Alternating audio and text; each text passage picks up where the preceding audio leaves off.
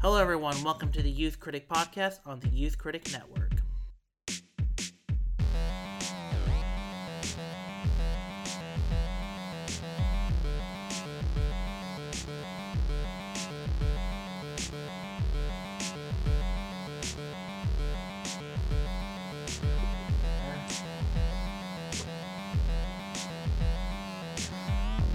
Hello, everyone. Welcome to the Youth Critic Podcast. I'm your host, Kel Smith. Joining me this week is David Weiser from Film Assessment.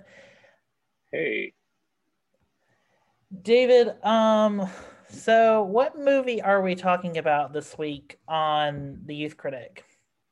hmm. it's one of those those uh, myth- mythical director's cuts that you have to see to believe. You've heard about for years. The butthole cut of ca- the butthole cut of cats. You know. Oh yeah, yeah, yeah, yeah. Yes, release the butthole cut is what it's called.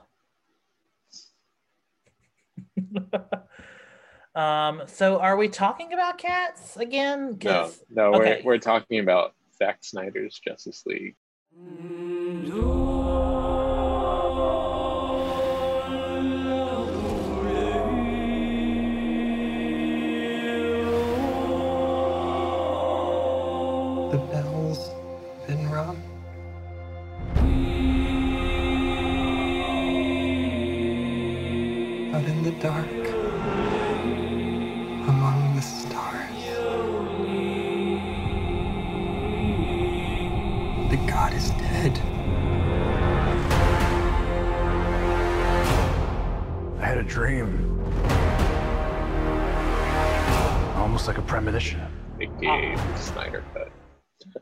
Yes.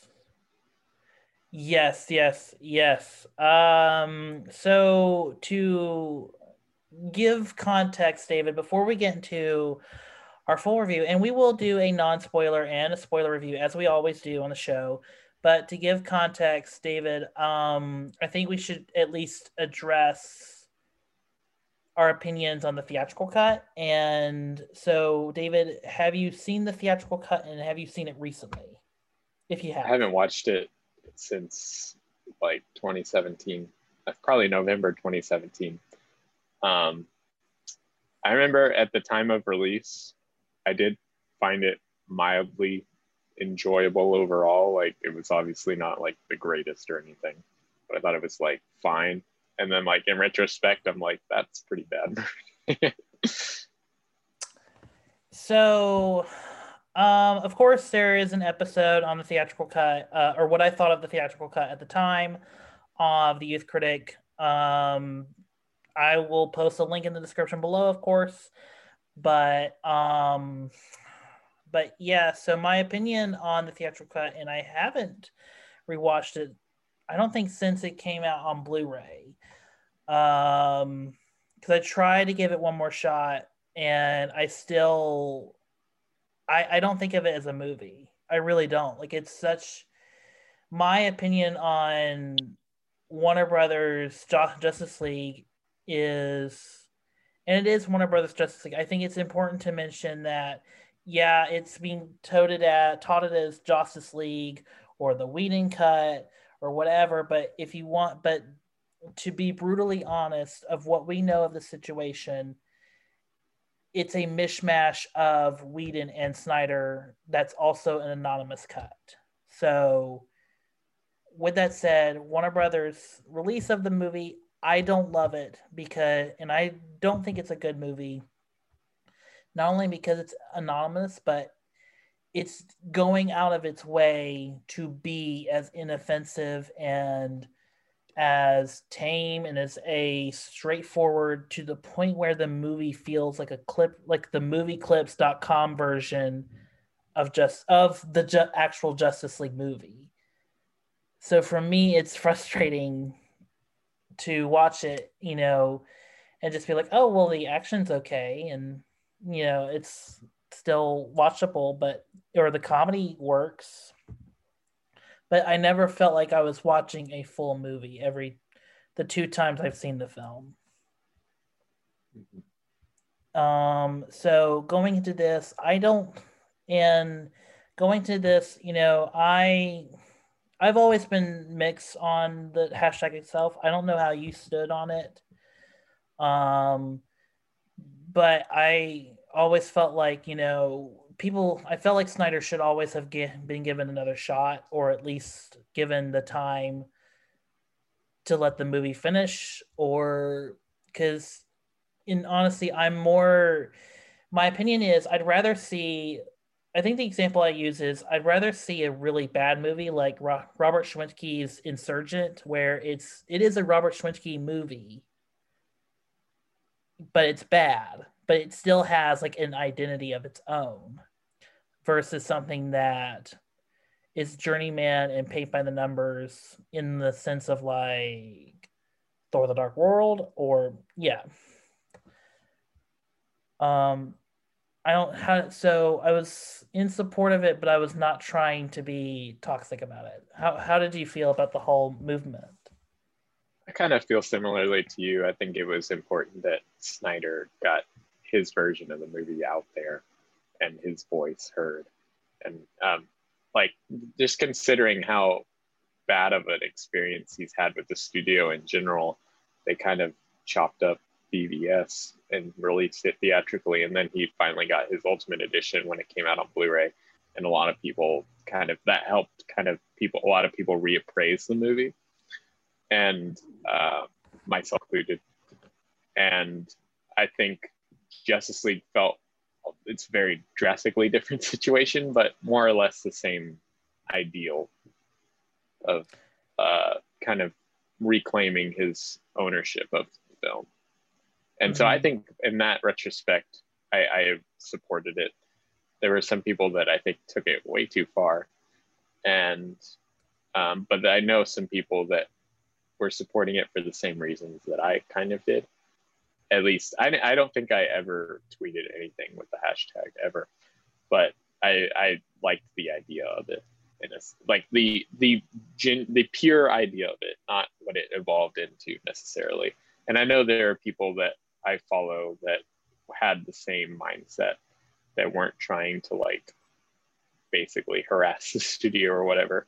And then now it's kind of evolved into restoring the Snyderverse, which I also support as well, in a sense of like if DC is gonna, if Warner Brothers and DC are gonna go for this multiverse angle, I don't see what the harm is in con- letting him continue, or like letting all, all those spinoffs. Although I don't know that all the actors are necessarily interested in coming back, notably like Ben Affleck and Henry Cavill. Well, I think Henry Cavill wants to come back. It's just like this weird situation where he's got so much going on and scheduling conflicts, and Warner Brothers like has still has yet to really make a true Man of Steel sequel. And so it's this weird situation. Yeah, my it will always be a weird situation because I mean Ben Affleck was going to write, you know, co-write and direct and produce and star his own Batman movie.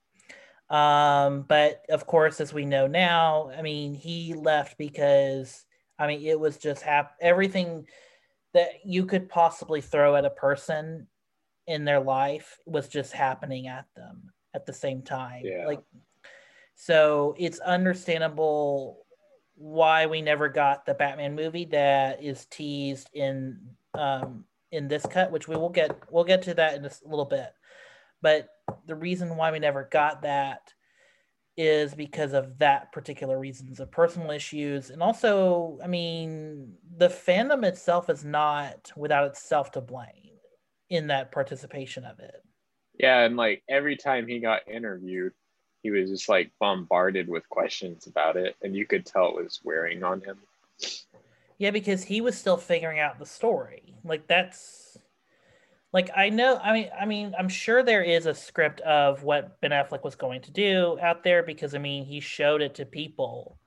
But still while he was fin i mean literally he rushed his passion project live by night just to get people just to get you know um to batman or to even you know have time to do two justice leagues in a batman movie So, I mean, it was a very already, you know, for him, it was just a very, and then uh, on top, well, on top of that, like, you know, Live by Night doesn't even get to stand on its own because every interview is like, how's the Batman going? How's this Mhm. going?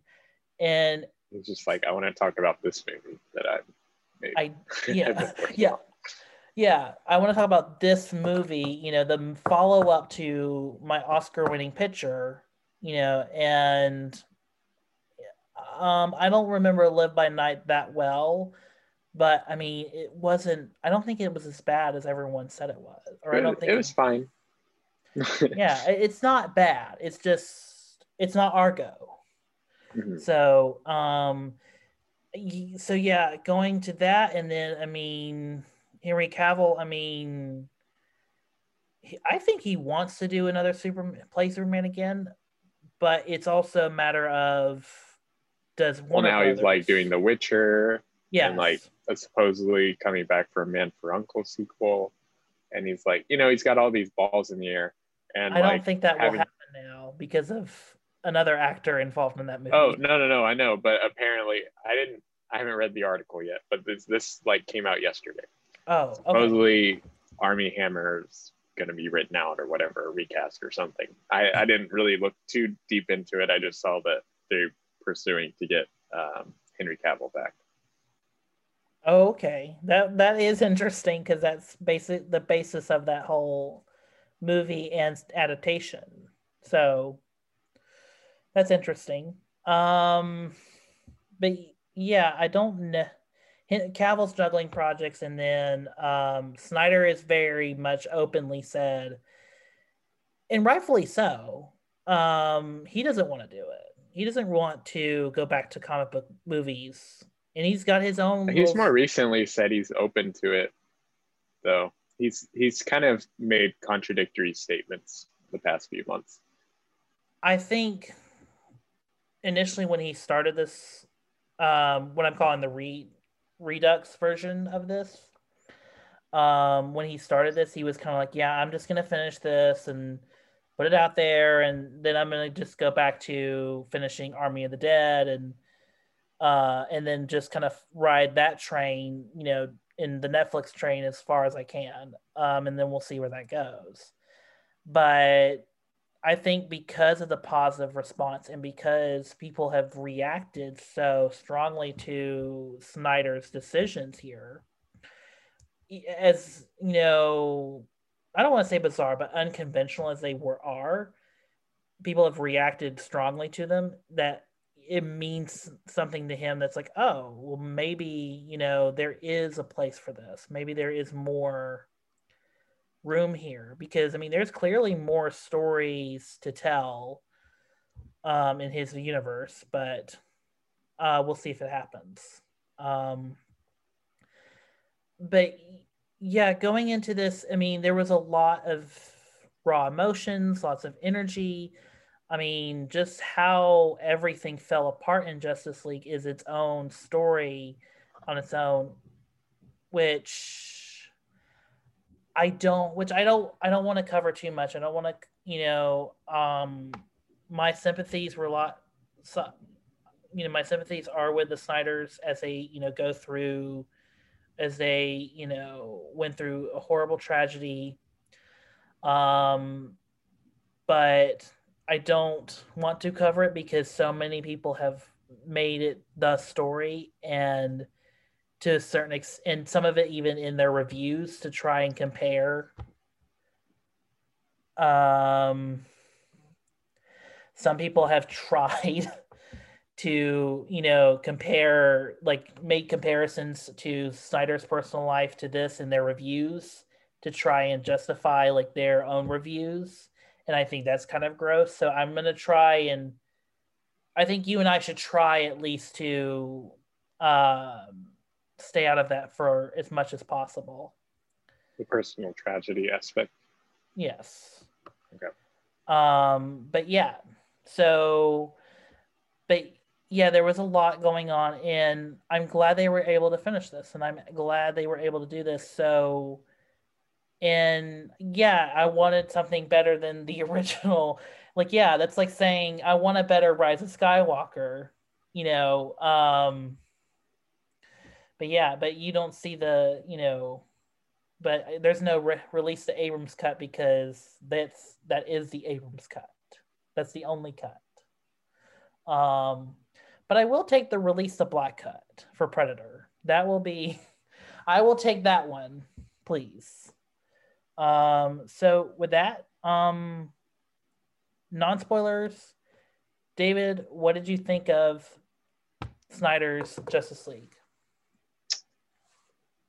To I I honestly went into it. Well, I got more excited for it as it got closer. Because honestly, when they first announced it, I was like, oh, okay, it's cool that he's getting his vision out there. But otherwise, I kind of just don't care at this point because it's been so long and I'm just kind of like, eh, what it seems like they're moving on from the Snyder stuff. So at the time, I was like, uh, I don't really know that I'm that enthused for it but I'll watch it.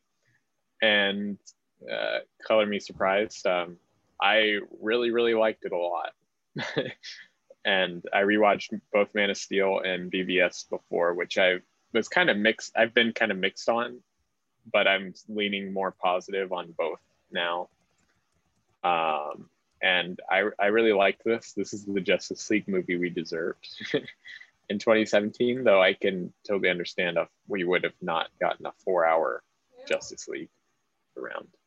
Um, so uh, if we get to the four hours of it all, I think that is a really lengthy runtime. I, I don't know how much, how often I'll like sit down and watch the whole thing in one sitting again, just because it's kind of long. But I think the runtime's justified. It fleshes out the story uh, and the characters a lot. Like cyborg, this this cyborg's like central to the entire thing, and it's like criminal in hindsight, seeing what happened to the theatrical cut to his character. Like he like is kind of like totally neutered, and then um, I think Flash benefited here. Wonder Woman benefited in the sense of how Joss Whedon framed the camera around her. Um, and um, even Ben Affleck's Batman, who was like, has always been something I loved about BVS. I felt like he was kind of redeemed here. I felt like in Justice League, it felt like he was kind of sleepwalking through the role. And I felt like this was definitely a more fulfilling continuation of that character. Um, Henry Cavill, we don't have the creepy CG mustache removal. We don't have Instagram face. Yeah, or, that's gone. Thank goodness. Uh, pretty much, this version cuts out everything that was cringeworthy about the theatrical cut, just about. And then like Steppenwolf is like beefed up to the max. Like his and his design is much better. His he actually is a character with motivations, and he is actually threatening. And uh, adding Darkseid definitely helps to that uh, in that respect. Um, so yeah, this is a far superior version of the movie, and I will probably only watch this from now on. But I don't know that I will watch it in one sitting every time. Absolutely. So my feeling is um so i started watching this movie thursday night at like nine o'clock at night and didn't finish till about 1 a.m um, and so in my experience, so I, I'm I just started rewatching it today again, just so I would have a better perspective. Um, not in the um, uh, black and white version because I didn't know about it till just recently, or just a couple hours ago. Um, but so anyway, um, my opinion on it is this was a really good like i never was bored i never was taken out i never was like oh my god i, I can't even what has happened this i was never during this four hour runtime i was never bored and i was never just like on the i was never like i'm gonna stop this or you know, at this, no, I was very engaged the whole way through. And on top of that, you know, seeing it in 4K, I generally don't like the look of Snyder's movies because they all look so digital and, you know, CG overrun and, you know, it, you know, it just feels like a. It sometimes feels like a movie made in post, but here it looks fantastic, even with the four by three, um, or the one point thirty three point one. Like it still looks fan. Fabian Wagner's cinematography in 4K looks amazing. Um, and it looks, and even at times, I mean, there's stuff that feels like it's framed like a panel. It feels like it's, it feels like the most comic book movie out of all the uh, it feels like Snyder finally just gave in and said I'm making a comic book movie. um which all of his which you know Man of Steel and BVS have all that kind of widescreen you know, kind of almost like a docu political drama look to it. Um, born as kind of uh, in a way. Um, but here he invests full heart wholeheartedly in comic book, you know, in in comic book goodness, and on top of that, he lets shots, you know, linger. He lets you know characters breathe. This is a assembly. This is is an assembly cut, but to say it's a but it's not an assembly cut that you that I would think of because or you and I would think of because we're both familiar with film with films that do have rough cuts. Um, but yeah, it's very much to me like a well polished work where the director can let his work, you know, go on and it still feels intense. It feels there's themes like what Warner Brothers was asking of Zack Snyder, this is it. This is what he like. He brought us a humor, a movie with humor, a you know, a more comic book, you know, looking movie, a more you know, you know, a more hopeful movie. He gave them the movie they were asking for. The problem was they were asking a lot. And I think mm-hmm. that's always been the problem the laundry list of things needed for his universe uh, to compete for Marvel was always going to from the studio was always you know like this is it you have to have a three to four hour runtime there's no i mean sure you can i there's ways i can see this being three hours but even then they did not even release his three hour bvs cut i think it's, one way i think one way it could be condensed is definitely if all the characters had had their own movies before. I know that's very much like the Marvel formula, but like I think if they had taken that approach, it would have taken less off of Snyder. Like less, he would have less pressure and like having to introduce at the time three characters because Aquaman didn't have his movie yet. Now it's kind of like released after Aquaman, but it takes place before. He's basically introducing Aquaman, Cyborg, and Flash, which he like briefly did in like an email attachment in BVS. But uh, but like if he had been, if he would have been been able to proceed with their characters having already been established in their own solo movies, I think it could have. Uh, they could have chopped some some off the running time. Or maybe even just whittled it down to like only having to introduce one. Like i don't know.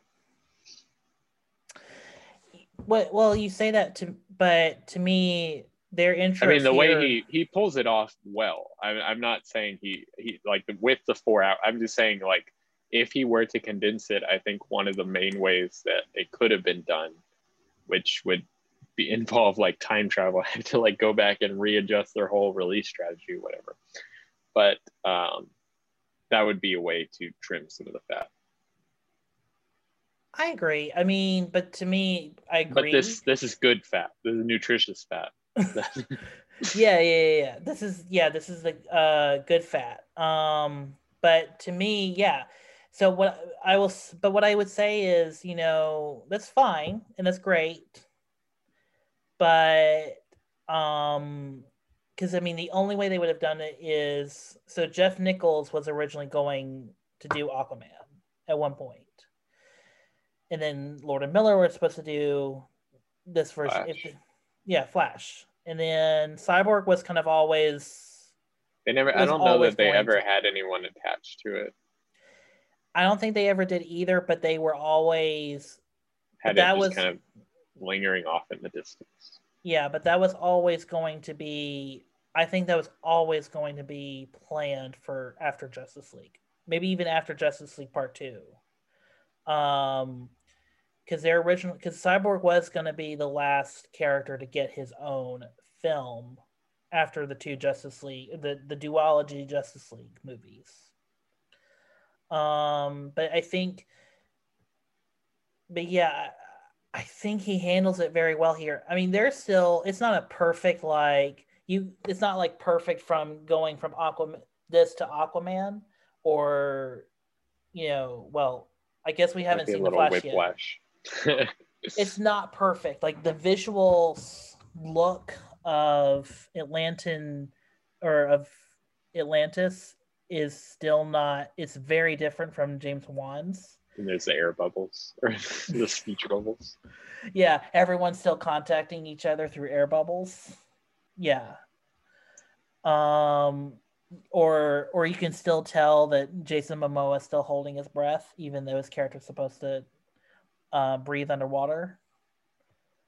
Um yeah, we're but yeah, it- it's it's not a seamless, but it's very much the character setups are there. You know, Aquaman is still very um, hung up on his mother leaving him um, or just it might not even have been her fault. Just that fact that he she left, he's still hung up on. Flash is still, you know, searching for, you know, justice for his father. Um, and uh, Victor or Cyborg is uh, still coming to grips with his own tragedy, his own rebirth, if you will. So everyone's coming into this, you know, so everyone's being introduced very well, and they all have their own conflict that all resonates into the movie. Everyone's sort of grieving slash overcoming a trauma that you know was either that had nothing to do with them that was outside of their own control. Um the only person even wonder woman is still coming to grips with you know being outsider being an outsider of Themyscira, of her own yeah. peer of her own people. Um so she's still coming to grips with that so in this movie. And of course batman's dealing with the grief of failure. Um and then superman doesn't really have much of a character arc other than to f- basically Be Come resurrected. back. be resurrected um but that's beside the point. and then Superman's always going to kind of be a static character in a sense. as it i think it as it should be i mean Yeah. superman should kind of be like paddington Mhm. like a character that just you know granted the character should always kind of pretty either stay good or stay at a constant level.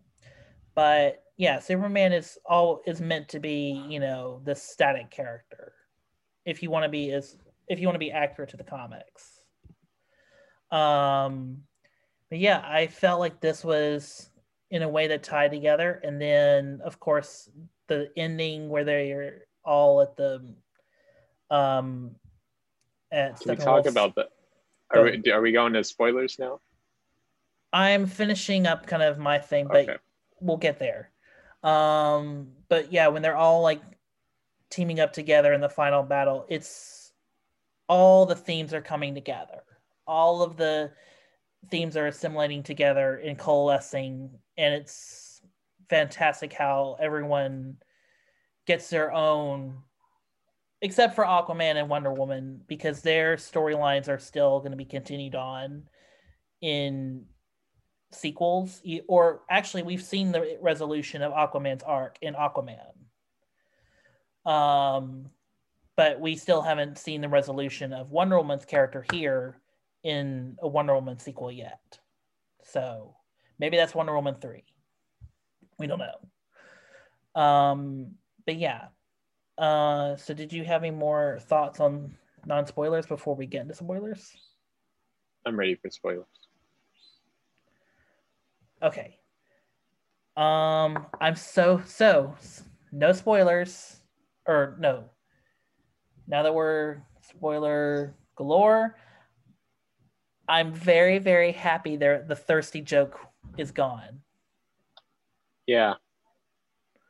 I'm so happy. Like the scene between uh Martha. I know we're jumping. Uh, the scene between Martha and Lois is so much better here.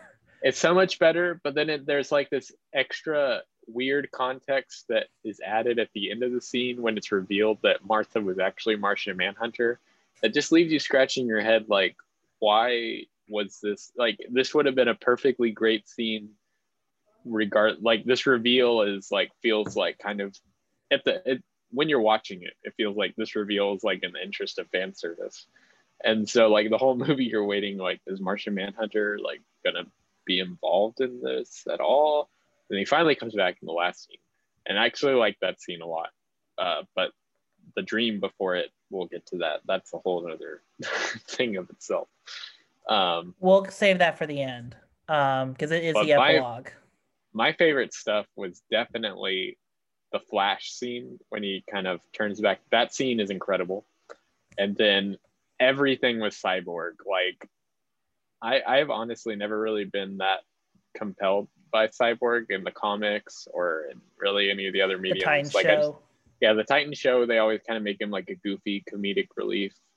But like here like this is this is incredible and ray fisher plays it so perfectly that it's like I, I feel bad what's happening to him right now outside with like he's trying to uh, kind of seek justice i guess for what happened on the set of justice league reshoots and Mhm. No pun intended, by the way.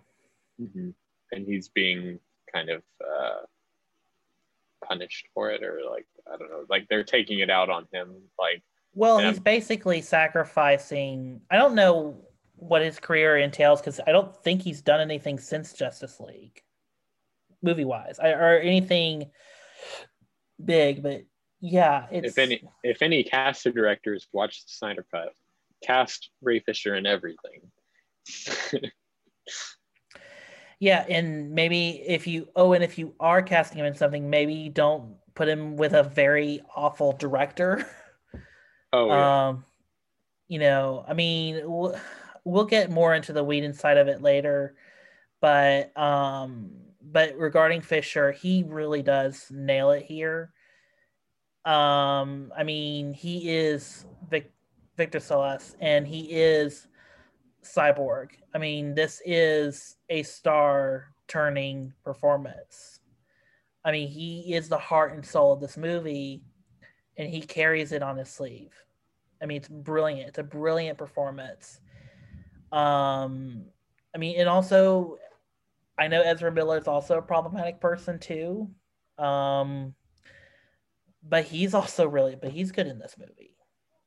Uh, he's good in this, and then Jason Momoa, I think, is doing everything he can. Oh. Um, what? he's like yeah yeah Yeah. I think he's doing everything he can. Justice League, it's it's dude kind of aquaman yeah. It, he's the Thor of this franchise, if you will. Like, like what do you and and even the Avengers movies just recently gotten or Marvel movies have gotten better with Thor. Um, but even now, it's like, so what do we do with this guy? You know, what do we do with Jason Momoa? What do we do with? And you're just kind of like, I mean, just he he's missing his mother, and he's angry about it. But we can't do anything because the next movie is going to resolve all that. It's it's was kind. That's the one thing I would say is a flaw, but you know, Momoa's doing the best he can. Um, he, but everyone else, Godot, it's Godot, right? Gal Gadot. Um, i think so i don't know i've heard it pronounced different ways Gal Gadot. Um, but everyone's giving a great performance here. Even uh, Ciarán Hinds as Steppenwolf like gives a really good voice performance here. Um, and that's what. But yes, my favorite moment in this movie is the Flash stuff. The Flash, like he, the world has exploded, and he's just left in the cosmos, but he's gonna reverse time to save Earth. and like the way it's done visually is like just mind mind melting like and the score like you Mhm. know i mean we'll get to junkie X- xl score is such an improvement over um what uh, uh danny elfman did yeah oh yeah that, well to be fair to elfman he had like less than a month to do the score so um so he just used his own batman theme and the john williams superman theme and I love that this brought the musical continuity of everything. Like there was the Man of Steel themes were incorporated a lot. There were some BVS themes I'm pretty sure were in there. Um, the Wonder Woman theme I know for sure. And then he added his own new thing with the Lamentation song. Uh, that was kind of cool. but yeah this the score of flash running through time to bring back earth russia the characters um flesh and bone and all i mean just to you know it's great not just like the the visualization but also it's probably Zack Snyder's most like climatic culmination of a theme. Like you know better than the spear hitting the uh Xerxes in 300 better than um Rorschach exploding in Watchmen. It's better here because the whole movie has been building up to these characters coming from grief to build their own future. And literally flash is running to his future running to over to his you know culmination of overcoming his grief overcoming his guilt with his father um and now passing on that torch of you know carrying it on in an olympian kind of way passing on the torch to give to cyborg. And then cyborg has his moment of catharsis of i'm not broken. I'm not alone. Which is a phenomenal scene. Those It two is. like back to back are like that that's like the best stretch like and the, the movie's great across the board but like that's like the group like probably the best like 10 15 minutes in the movie. And oh yeah. it's incredible I mean, the whole scene construction of them getting the unity together, Cyborg, you know, holding the thing together, you know, trying to stop the unity, but I will say electrical it kind of sucks that batman's just kind of he's just kind of there you know He's human. He's the only Yeah, human know. there. it, i mean it, it makes sense but it's just kind of it, it feels very reminiscent to BVS when he's just kind of off at the sidelines shooting gas canisters at Doomsday, while Superman and Wonder Woman are like beating the crap out of him. Yeah. Hey, Bruce, go find the spear. go find, go help Lois find the spear. That's what you can do. Um, And I think it- that's just the virtue of alien threat versus. I mean, he he takes down a lot of parademons, but like in the yeah, oh yeah, he. I mean, he's he's very much the Nick Fury of this universe in a sense. Of he he's the one that brings everyone together. Yeah, he's finance or he's bankrolling the whole thing. Well, Nick Fury didn't bankroll, Tony Stark did, but you know what I mean. Like he's Did he of really though? After what we've seen in Falcon and Winter Soldier, he did he really he didn't pay them, but he he paid for their equipment and living quarters, I guess.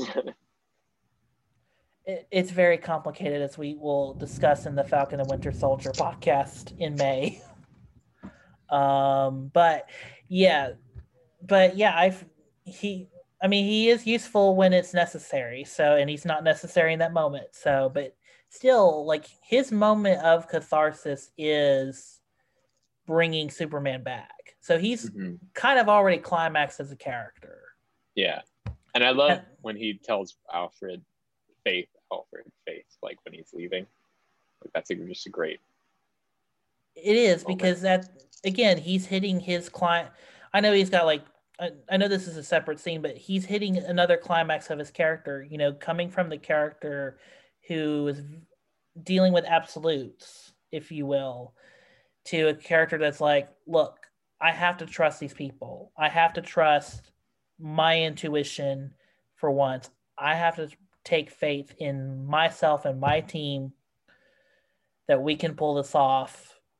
I mean, it's just like, you know, that's a great arc for Batman. That is a, you know, as a uh, Batman fan myself, I mean, that is a great, great Batman arc to go from, you know, in BVS where he's basically a loner alcoholic to, no, I'm a sober person who is taking a leap of faith with a group of people to save the universe. That's incredible. That's great. It's great stuff. As of right now, Affleck's Batman is my favorite version of character. I think the trailer definitely has me thinking Robert Pattinson could take that mantle, but uh, for the Batman. Um, but as of right now, I, I really love Affleck's Batman, and I, I would like to see more of Affleck's Batman and keep doing the trilogy for Robert Pattinson's. Like, I would I would like to have two bit coinciding Batmans. I think that'd be cool. And I mean, I we'll get him in the Flash, but since they're we know they're flash pointing all of this, who knows if he'll stick around? And I would love for him to, but I don't know if that's going to be the case. I'll say this. It will probably never happen, but I would actually like to see his movie or even read a script. Like one day. I would love to see it probably will not happen because Ben Affleck also has um a sour relation to put it allegedly, it seems like he has a very sour relationship with Warner Brothers um, given that he's signed a deal to make a movie with Disney Plus, Paramount, and Sony. Um, and nothing with Warner Brothers post Live by Night. So, I mean, I know the way back is a Warner Brothers movie technically, but I mean, that's He's not- acting in it. He didn't direct it, so Mhm. And it, I think it was funded by other people. I think Warner Brothers just distributed it. So yeah, I think. But I mean, we'll see. I mean, it. But yeah, it's a great Batman. I still, I'm still going for Christian Bale, and then I'm keeping my, I, I'm keeping my eye on uh, Pattinson because what they're doing on Matt Reeves' Batman is stuff that I've been wanting to see uh, in live action my whole life. So I, I'm I'm down. So let me. I, I'm keeping my vote out till next year, next March 2022. yeah, I still love Bale. Bale's probably like a close second. Either Bale or Keaton would be a close second. Mhm. Um, I think Bale has the best Batman movies, like with the trilogy. Like those are goaded, but As a controversial take, I do think Val Kilmer is a great Bruce Wayne. Batman is another question, but you know, I think Val Kilmer does a really good job as Bruce Wayne. Um, and he was kind of perfect for that character at the time.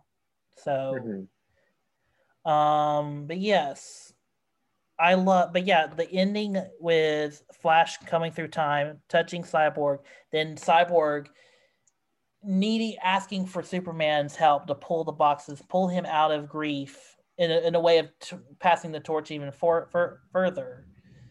Like it's, I mean, that one, two, three punch, and then of course the fourth punch being Wonder Woman and Aquaman working together to kill Steppenwolf. I mean that, you know, five punch stroke makes this movie almost biblical in a way. Because it's like it's so like the culmination of everything is just working together. Everything's Mhm. just vibing together in that moment. And then they're all there staring down Darkseid this epitome of um, grief and fear and you know lack of emotion lack of freedom in saying we're the defenders of earth. Come and get us. Come and challenge. It's great. What are we, some kind of Justice League? what are we kind of a league of justice? I prefer to be super friends. Um yeah um but other parts of the movie you know we brought up the marsha martha manhunter scene yeah it's fine it's a great scene that's kind of weirded out weird now um but also you have to remember lois and henry Lennix the character that now is martian I mean, they do have a relationship. It's just, I feel like it, the scene was more meaningful. It, it felt like it was more personal when it was Martha coming to speak to her. yeah it and maybe that was the point of henry doing that or was to make it more personal because he didn't doesn't want to see her continue going down to be in the land of the dead mm-hmm. if you will so maybe that was his motivation but yeah it's gonna be it's an odd scene but i still love it. It's so much better. And then i love the flash scene where we meet iris west. It's Oh, it's, a great scene. it's so like great and detailed like and it's such a different kind and, and i know it's going to probably be compared to like oh this is the you know quicksilver scene. This is snyder's answer to the quicksilver scenes in the foxverse which no i think you know It's just a of- character beat and introduction for Barry Allen and yeah Iris West. Um, trying to think. I do love the Themyscira stuff, even though, other than the mother box being taken out, it really has nothing to do with the movie. Like Mhm. That's like the Themyscira and then the Atlantean stuff is kind of just Ancillary. it's ancillary only to serve you know the plot it hasn't like none of the like aquaman does go and visit Vulko uh, or willem dafoe's character but it really I like that we actually got to see him in this cut. he wasn't even in the theatrical. uh yeah it's yeah it's it's kind of neat. Yeah even though it's one scene it- um it's and it's also kind of funny because he has that long hair and then in the next movie he has it in a ponytail. Mhm. so it's interesting. Um i'm trying to think of other things to say. It's do you have anything else? I've been rambling so go ahead. Um, just about everything about it is better than the theatrical. I mean, I feel like we've kind of. Uh, I loved. I felt like Superman's resurrection was a lot cooler, like with the Man of Steel theme. Like, there's the picture of him and um, pa or jonathan Kent. Well, yeah, John. I was trying to think of his first name. Uh, well, I knew it was Kevin Costner, but Jonathan Kent. Like, and then like when Superman chooses the black suit, and like you get the voiceover of his two fathers, like literally and symbolically, you know. Um, and you hear the Man of Steel theme, and like he, there's that great shot of him flying up into space and like kind of like absorbing the sun before he comes in. Like, there's just so much in this movie. I mean, it's four hours of just goodness. uh, but that said, I mean, it's it's not perfect, but it's a really great No, and it's not. And yeah. But what I will say about the black suit scene or the scene where he gets the black suit is it's so perfect because so much of the criticism given to Man of Steel is the contrasting theme, the contrasting like voices of Jor-El and uh, Jonathan, you know, the different like J- Jonathan wanting you know his son to stay in hiding, to stay you know in you know and stay and you know protect himself against the world. Um, whereas Jor-El is like, no, you are the beacon of hope. You're the you know you are the last son of Krypton. You are a symbol. And then to bring those two together, those voiceovers together, to mesh them into one cohesive idea is not only, you know, the character reconciling both ideas in his head, but it's also the character, but it's also us, the audience, you know, reconciling those two ideas as one and all culminating into a black suit, which I guess is well. To be fair to the black suit, it is technically his Kal-El's more traditional suit wear. It's Snyder's more, come out and kind of given his reasoning for why he went with the black suit. Um, I think more it it had something to do with like black absorbs the sun better, so it would make him more powerful. And then it's like you were just saying, it's like it's very much more traditional of his family's um, costume. I don't know, uh, like Which yeah, and that's a better statement because to be fair, Kal-El does not know anything about what's going on and the significance of what's happening. But I'm sure to him it's like this is more but for me I just always read it as, you know, the black suit is more his family, the more it's more Kryptonian. But that's Mhm. also a good read too. That you know, or that's a good reasoning too, is that it absorbs the sun better, which does make sense. he, he gives more it's more to it than that that's just what i remember off the top of my head uh, but i don't remember there there's more to it than that i just don't remember exactly what the other stuff was but Mhm. right snyder had reasoning behind why you went with the black suit beyond it looks cool it does look pretty cool though It does. I think it. I yeah. It well. It does look cool, but it's just. I mean, it just looks fantastic. It's color graded perfectly. It's. oh I the mean, color grading isn't one thing that like improved like this is like leagues better than justice league's better than the theatrical cut So you know, let's get into it. I think the reason why the color grading and the cinematography is a lot better here is because Snyder shot this movie specifically for IMAX, not with IMAX cameras, mind you, but specifically for IMAX. So he shot it in the one by 33.1.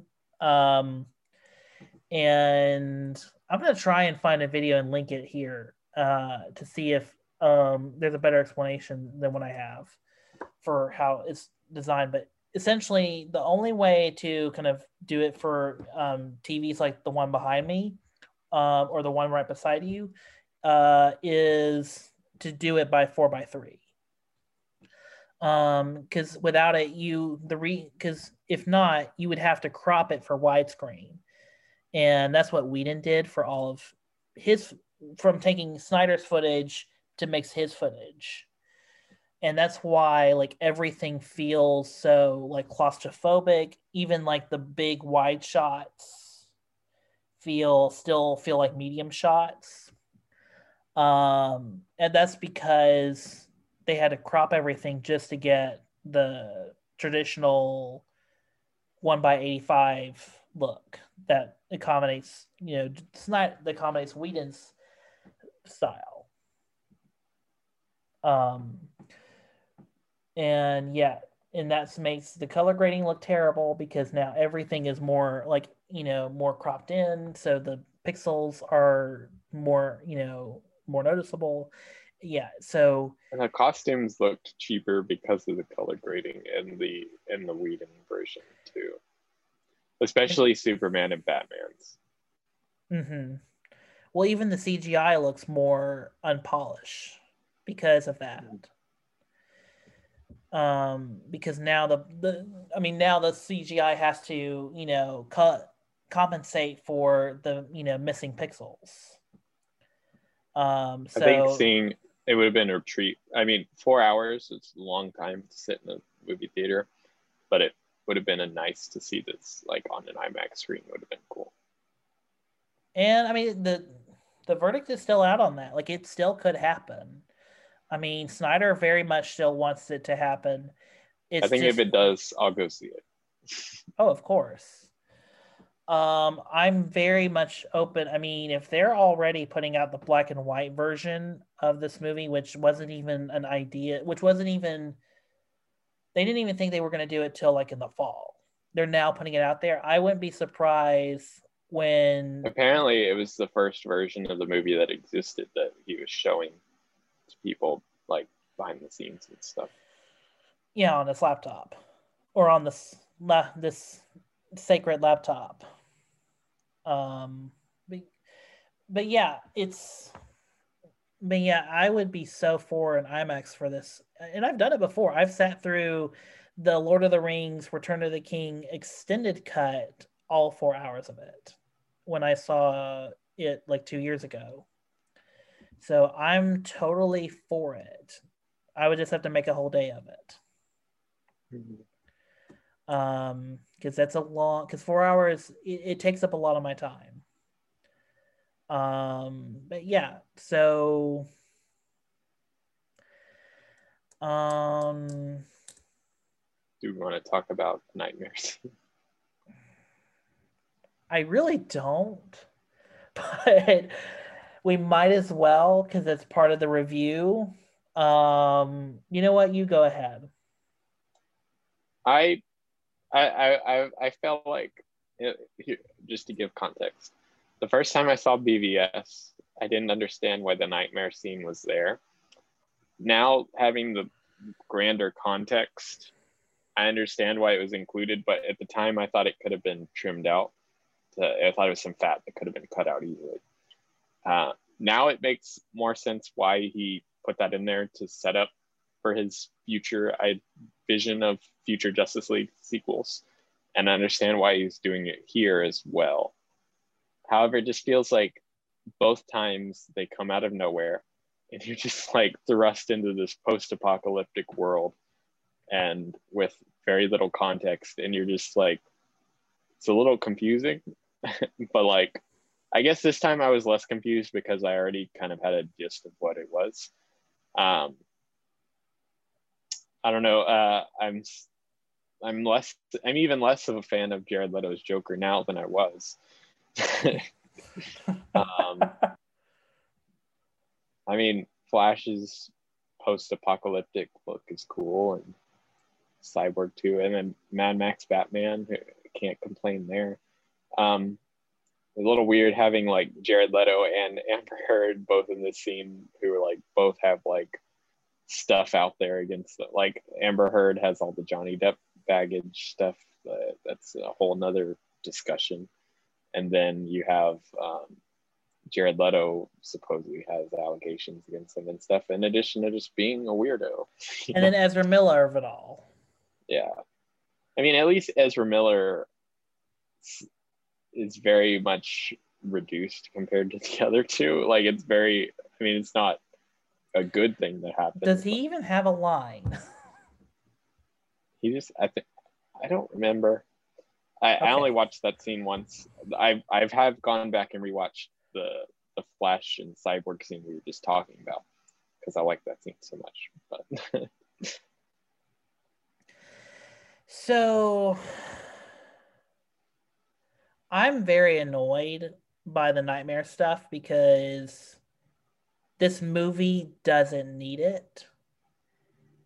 And it's already four hours long, and the scene is like 15, 20 minutes long.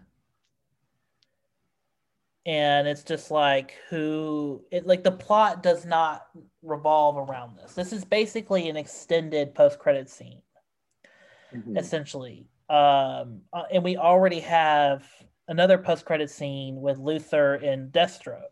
So, you know, that sets up the Batman movie we were we never got. Um, so for me, this scene is what's keeping me from saying this is a five out of five or a 10 out of 10 because everything about the scene, it's not even that it's inclusion, it's just the construction, where it's placed. It just feel even how it's written is like it feels like a it feels like a gritty student film, like a very expensive student film all of a sudden. Like it even like how it's shot with like the extreme close-ups of like the sides of faces you know it's just like and then you know batman just you know outright just saying bluntly i'm just gonna fu- if you say anything i'm gonna just fucking kill you. It's just like the si- it's silly. Like it just plays silly. And and then you know you have amber heard in a british accent which we never got to but the british accent's kind of like out of nowhere.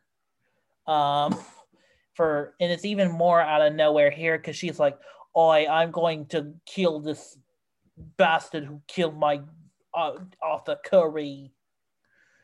That's my that's my impression of amber heard's english accent. That's nothing against the english people. Um but anyway but yeah it's just like amber heard is here for reasons. Everyone's just here for reasons. Um and then the scene just ends with like superman getting laser eye and we cut to the best post-credits scene which is um batman and martian manhunter.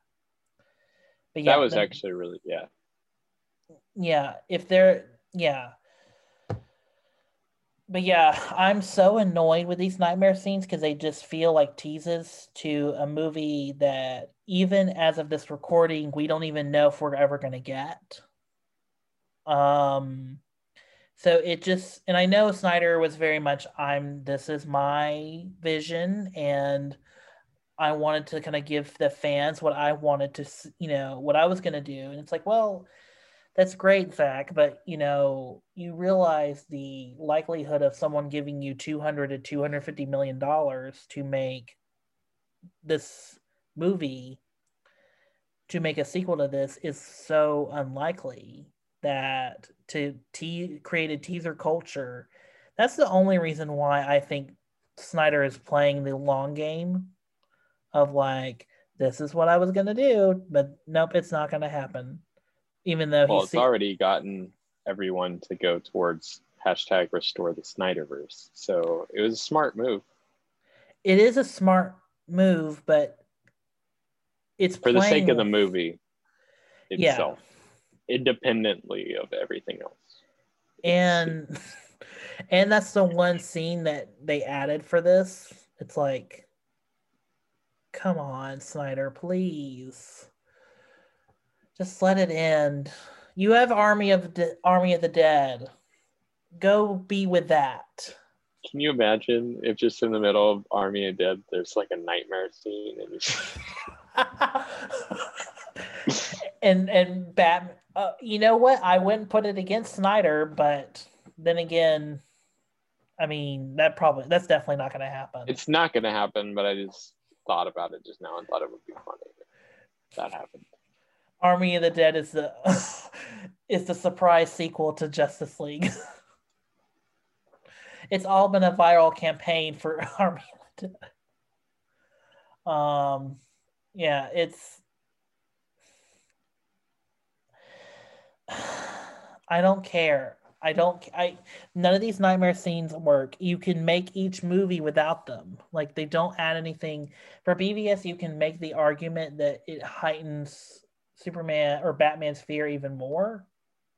And that movie in the move in the whole theme of the movie is fear and anger overtake all rationale thinking. Um it heightens that fear even more, but still it's just like it doesn't make sense. I'm sorry. It doesn't make s- is Batman psychic? Like is he has psychic Yeah. abilities? Like what are we doing here? Like even in BVS, I can kind of buy that maybe he got the vision just off of osmosis of Barry time traveling somehow. yeah. Like may I can sort of picture that, But this now, time that doesn't happen. So it's just like, what? yeah, it's just like So is Martian Manhunter time traveling now? What's happening here? Um, although it is funny that they included a Green Lantern here and has no speaking lines. They're all the lanterns in this movie are all dead or die.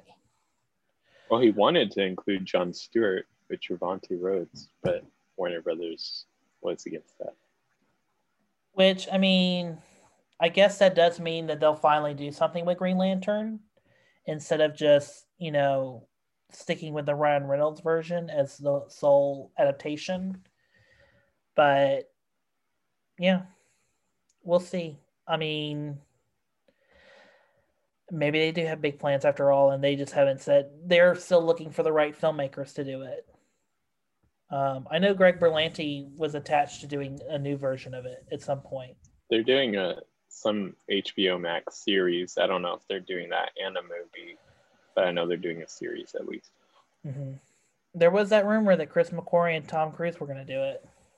Oh, that'd be so amazing. Yeah, that would, would- be. I would love to see that. You know, and they I, could have like they could have Tom Cruise be like an experienced, a seasoned Hal Jordan and have him pass the torch to someone to a John Stewart. To Trevante Rhodes. Yeah. You know what? I, I I would be more excited for that than Mission Impossible Seven. Believe it or not. Okay, I don't know about I I, I wouldn't go that far, but The, the, and that's not a contradict. That's not a you know condescending statement on that franchise, but still, I I think for me, I'm just kind of like, I love Chris McQuarrie, but I kind of love that we till five we got different flavors, and now it's just Chris McQuarrie is going to finish the franchise or finish the Tom Cruise run. So yeah, that's where I kind of stand with that. Um, but yeah, is there any is there anything to do talk about with Justice League because I love I really like this movie. I think you know I, I think do you think it's one of Snyder's best movies? Yes, I think so.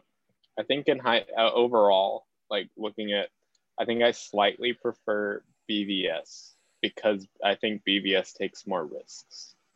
That's the only reasoning. Otherwise, I like this BVS and Man of Steel more or less about the same.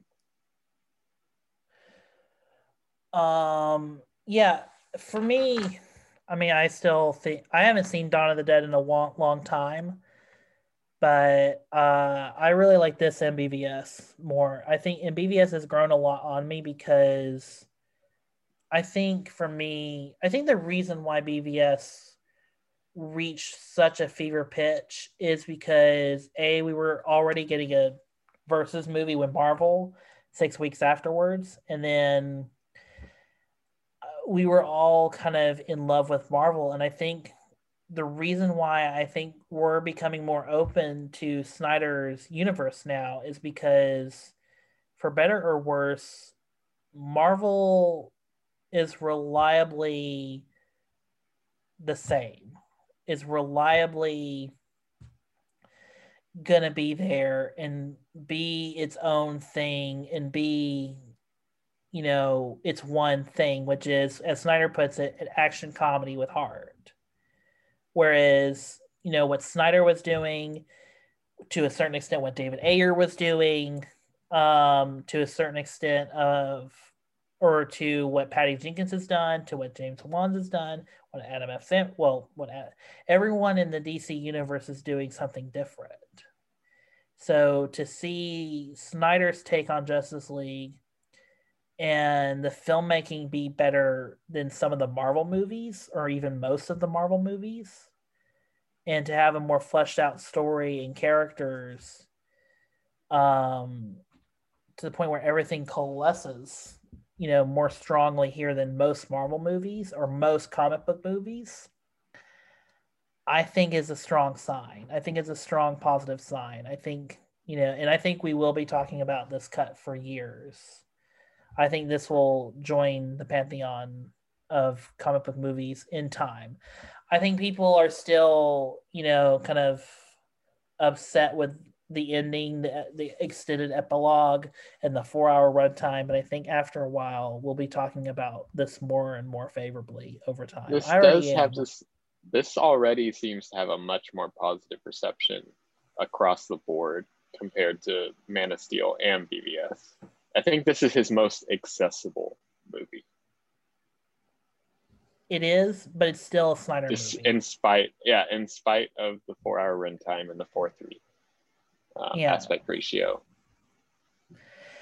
Yeah, and I mean, and, and again, there's not everything. We forgot to mention the bank robbery scene at the beginning, but yeah, but even then, it's like that's its own thing. Um, but still, I think this is like after you get through, once you kind of join this movie's verisimilitude, um, which has always been kind of a rule of mine, you have to kind of jive with a versim a movie's verisimilitude in order to try and enjoy it or in or accept it. Once you get on that you know thing you will just i think you will enjoy the ride a lot more and enjoy the story the th- the themes and things that snyder is bringing into this and yeah i think this i think it's a good movie i think it's fantastic i can't wait to I, I know Army of the Darkness or Army of not Army of Darkness, Army of the Dead will be a, a much different movie, but it's gonna be. I think it's fantastic. But I, I'm excited for what Snyder does next, for the first time in a long time. Um. All right. So, uh, do you have any more thoughts on S- Snyder's Justice League? Not really, that I can think of at least. Yeah. Um, although, so what I'll say is one more thing restore the Snyderverse, but also don't be toxic. I think if, like, I will support this movement, but I will not. Um, in this show will this show will support the mo- movement, but we will not be doing it in a toxic way. We will not be calling um, whatever Warner Media CEO, you know, we will not be, that will not happen. We're just supporting it from the sidelines and being supportive, you know, being supportive of the filmmakers' decisions and that way forward. If it happens, if it doesn't happen, there's so many other comic book movies and so many other things to get excited about. Like I said, we have another Batman movie in a year that's already got me hooked. So I'm either way, I'm happy. I'm I'm I'm good as a as a as an avid fan. Um. All right. So, uh, David, do you have a blog? Yeah, it's called Film Assessment. I just reviewed the Snyder Cut on it, um, so you can see my written thoughts. Maybe there was something I wrote in there that we didn't talk about. I really don't remember, but uh, if you want to check that out, it's Film Assessment, and my Twitter handle is weiser underscore David. Uh, yeah. All right. And next week, I think we will, depending on um, where we're at scheduling wise, we'll either do uh, the catch up episode or we'll do the Godzilla versus Kong episode. Either way, um, it'll all, either way, we'll do one episode where we catch up on the Oscar movies we didn't talk about on the show or some of the movies we didn't talk about on the show before the Oscars, like another round, Wolfwalkers, The Father, uh, Minari. We'll talk about those before the Oscars, um, the Oscar show. Uh, and then, of course, we'll do, you know, of course, we'll do Mortal Kombat. And I think we'll eventually do the Chaos Walking I still haven't seen Chaos Walking. I've seen Cherry. So eventually we'll do the Tom Holland double feature. Um, but yeah. All right. Uh, thanks everyone. We'll be back with you uh, very soon with either a catch up episode or Godzilla vs. Kong. Thanks everyone. We'll be back. Almost like a premonition. I think there's an attack coming. My lord, this world will fall. I need warriors. I'm building an alliance to defend ourselves. How do you know your team's strong enough? If you can't bring down the charging bull, then don't wave the red cape at You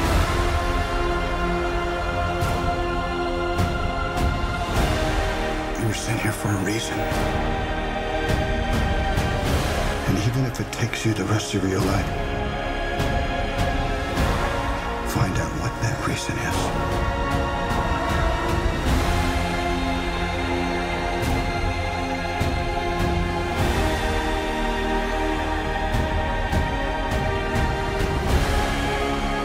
They said the age of heroes would never come again.